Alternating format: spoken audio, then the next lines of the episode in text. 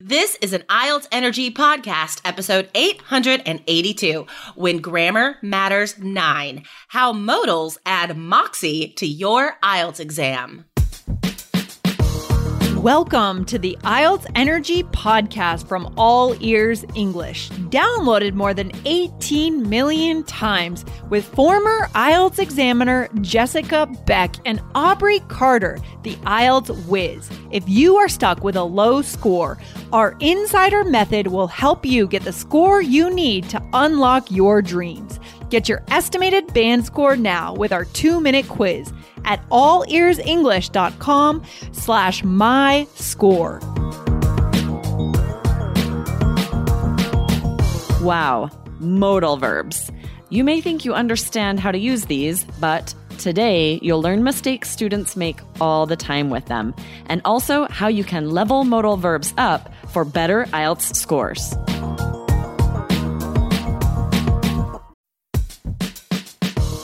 Mm-hmm. What defines an advanced English speaker? The ability to not only have interesting conversations with native speakers, but also the ability to be interesting in these conversations. Make an astute observation, ask good questions, speak with a confident pitch. These are conversational skills that require a special method and a structured study plan. Join our brand new B2 English Fluency course. It's 100% based on interesting, spontaneous, unrehearsed video interviews with native speakers. Real English.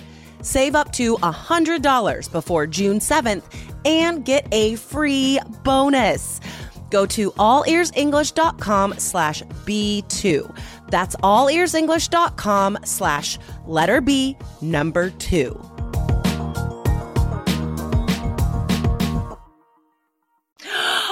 Is there anything you simply have got to do this weekend?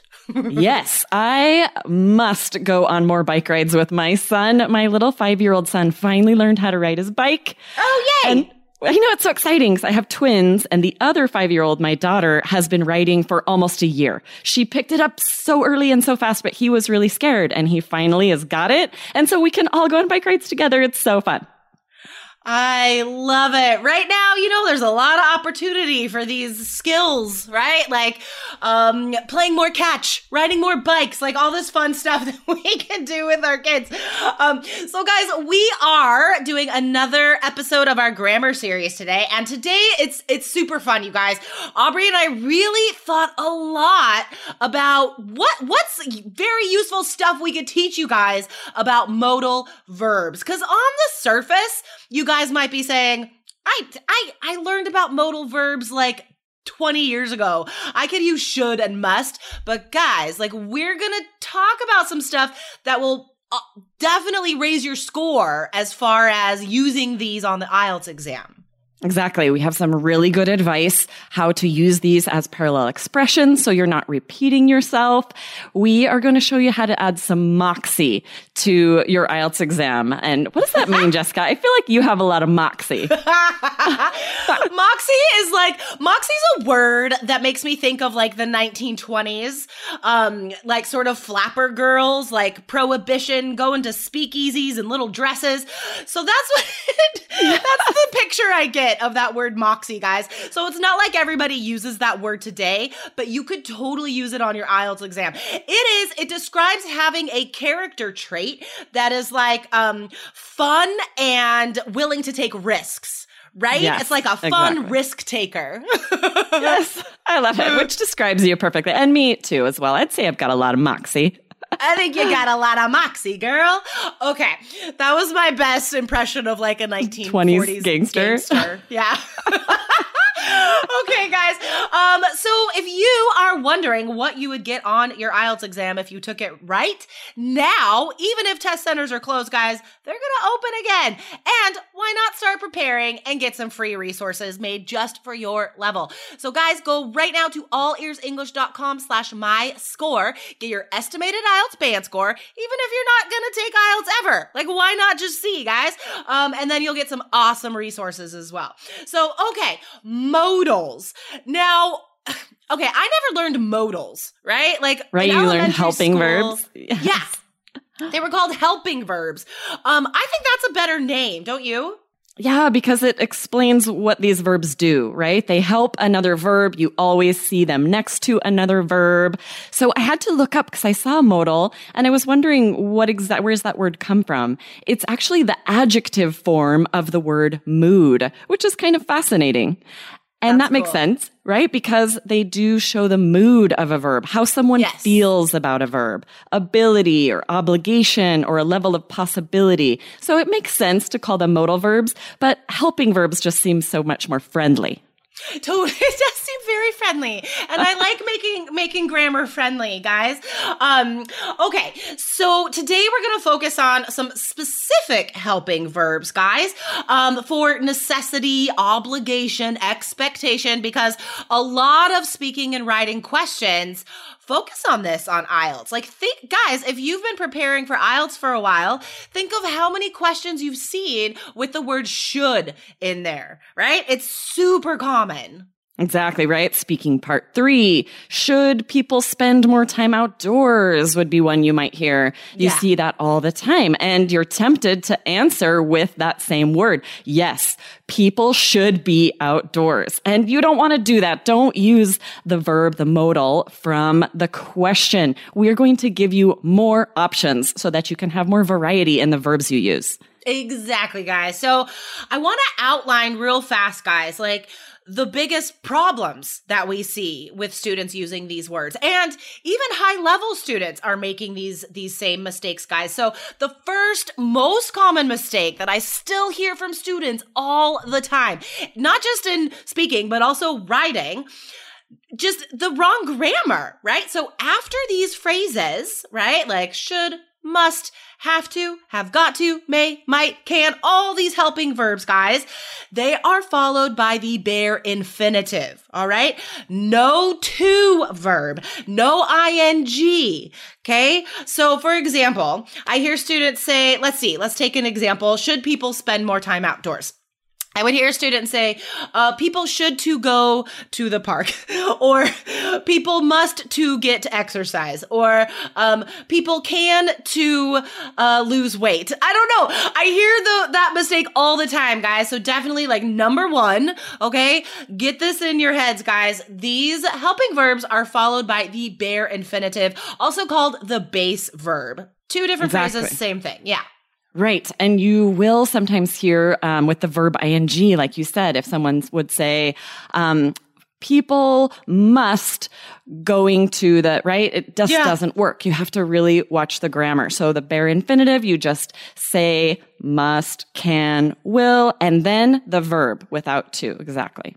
Yeah, exactly, guys. So that is super important because Aubrey and I, we still see these mistakes, right? All the time. So that's number one, guys. Um, and then the second thing, and this isn't to do with speaking and writing, but it's really important to remind you guys of this tip. We've been talking on the show a lot lately about um, sort of getting into the mind of the test writer, right? Because I'm writing all these test questions right now. Um, and this is one of the most common tricks, guys putting like okay so if the passage or the listening audio if the person says may or might right? Like she might go to the store. And then the question says she will definitely go to the store. That does not mean the same thing okay? So here's here's my point here guys. Like these are small words for sure but they carry a lot of meaning and those meanings must agree for that answer to be correct. So that is a classic trick guys changing the helping verb in the question so just watch out for that Yeah, and we see these especially with true, false, not given questions and multiple choice questions. This is going to happen a lot. We often have students write into Facebook sharing a practice question, and this is often what tripped them up. Totally. They picked the wrong question because the modal verb, the helping verbs didn't match. Yes, guys. So those are two like huge things that will one increase your grammar score immediately and two help you to get a lot more answers correct in reading and listening. So oh my gosh we are just full of wisdom today. Um, okay so let's get in let's get into um, some examples guys. So here is the third point that we want to drive home to you guys today. If the question says should right? First of all try not to repeat words from the question right? Like we know that. We need to show our ability to paraphrase paraphrase in order to get a high vocabulary score. But also, we shouldn't use the word should in our answers because it it's wishy-washy. It's not a strong opinion. Yes, good point. Exactly. Instead, we have some great words for you. Must is a really good one. It is not wishy washy. If you say, all children must be outside running around at least twice a day, right? Details, get specific. When you need mealtime inspiration, it's worth shopping Kroger, where you'll find over 30,000 mouthwatering choices that excite your inner foodie. And no matter what tasty choice you make, you'll enjoy our everyday low prices, plus extra ways to save, like digital coupons worth over $600 each week. You can also save up to $1 off per gallon at the pump with fuel points. More savings and more inspiring flavors make shopping Kroger worth it every time. Kroger, fresh for everyone. Fuel restrictions apply. Yes, nice. Um, and exactly the same meaning. You could say have to, right? Um, and notice I don't say have to. No, native pronunciation. It's a it's an F. They have to. They have to go.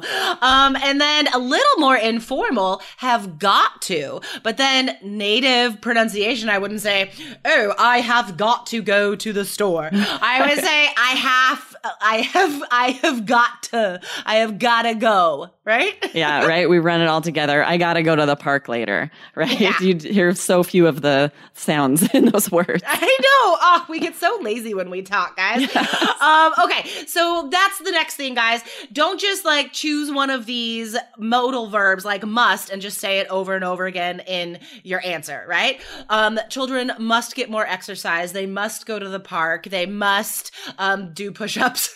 whatever. um, just a quick side note, Aubrey.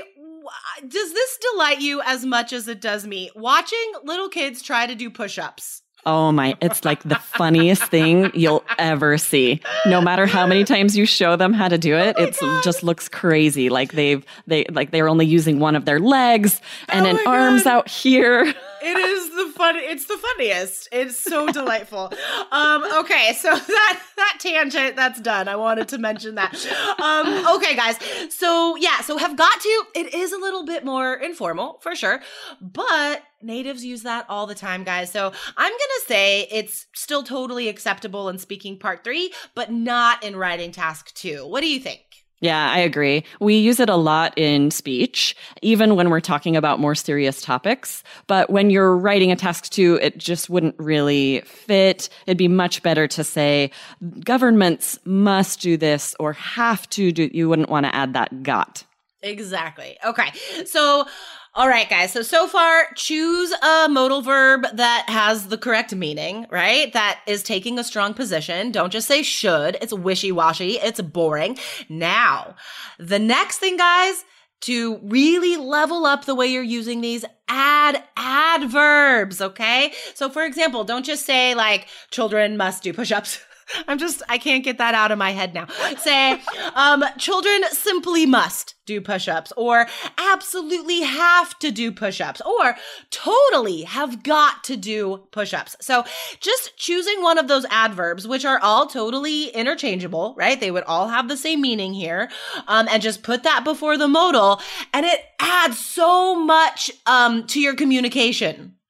Yes, exactly. Just to have that adverb it gives you better vocabulary score. It gives you better intonation because you're going to emphasize it. You're going to say simply must. Yeah. It's, it would almost be hard to say those in a monotone. So you're increasing your score on several different levels there. Oh, I love it. Oh my gosh, such gold today. Um, okay, so let's do some examples, all right? Um, I'm gonna ask you first, okay? We've we've touched on this, but we'll we'll tackle this.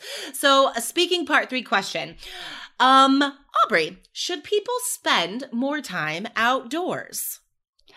Absolutely. Children, especially, absolutely have to get outside several times a day, and adults as well. Simply must get out, breathe some fresh air. You'll go crazy if you're stuck inside your house too long.